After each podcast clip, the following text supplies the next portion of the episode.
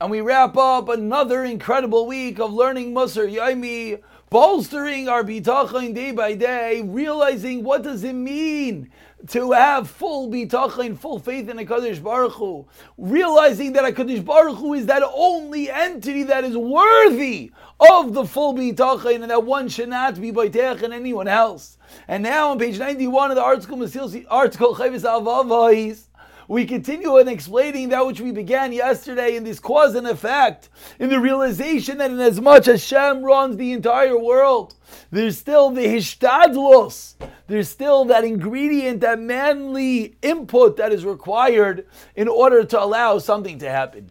So says Rabbeinu Adam. Now, when you look into that which a man needs, to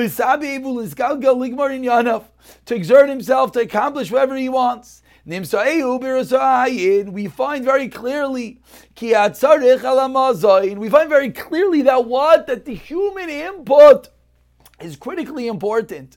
And he explains, for example, you're hungry and you need to eat something.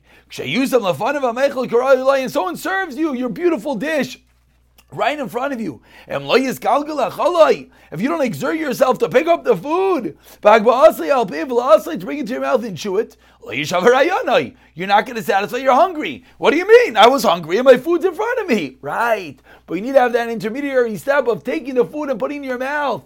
And that is the bitach, the shtadlos. Even though HaKadosh Baruch Hu decrees and Hashem is going to see through the fruition. But the middle ingredient of picking up the food is so important. And similarly, someone's very thirsty for water. Certainly, if he doesn't eat until the point that he doesn't prepare the food. He doesn't prepare the food at all, grinding and eating, baking and the like. And even greater, more difficult. First has to buy the food and then he has to prepare it. And it's even going to be more difficult if he doesn't have the money to purchase that which he needs. So he needs to put even more effort, more exertion. Again, you have a need, you have a desire, you have an end result, but you got to do everything to get there. So if the food's in front of you, it's a small end result just to pick up the food and put it in your mouth. If you have the food in your house, it's a bit more. If you don't have the food in your house, you have to go and you have to buy the food. If you don't have the money, you have to go and you have to make the money. She's takabidamim. Hire yourself out for pay. We're selling item to get the money. So all of these are the necessary middle steps to get that which you need. So too, the nimshal is that HaKadosh Baruch Hu decrees and makes it come to fruition, but we as men have to do the ishtadlut, the ishtadlus, which are the middle steps to get there. Continues the Rabbeinu Bechayev Hela.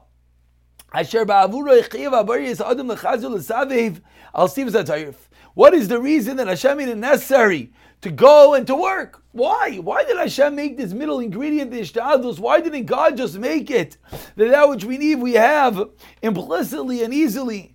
Ushar mashu zarich and everything else. L'shnei panim. There are two reasons. Today we're going to discuss the first reason why Hashem created the world with the need for human input, with the necessity that we as men have to actually exert the effort to get that which we need.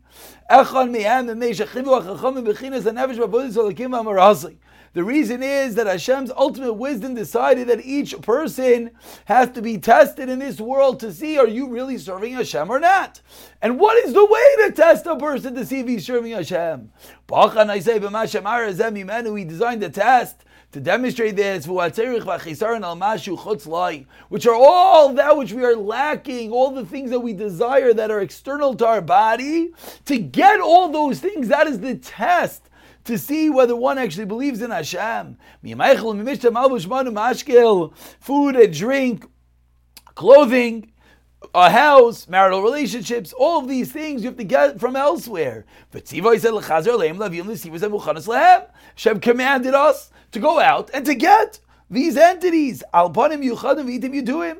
But Hashem said, wait. Don't just go and steal. Don't just go and be mizaneh. No, there are ways, there are times, there are avenues, the appropriate ways that the Torah says how to get your desires. And whatever Hashem decreed a person will get of these things, he's going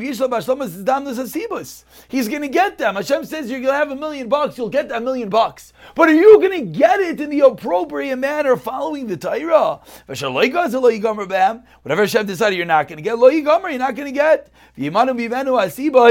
And the ways, the means to get there will be withheld from him. And via this, a person serving Hashem or is violating Hashem's will will become clear because you have to get the food. Are you going to do it in the appropriate manner? Or in the illegal manner. By way of resolve and choice to go down one of the roads and not the other road. Which way are you going to choose to get your needs? It's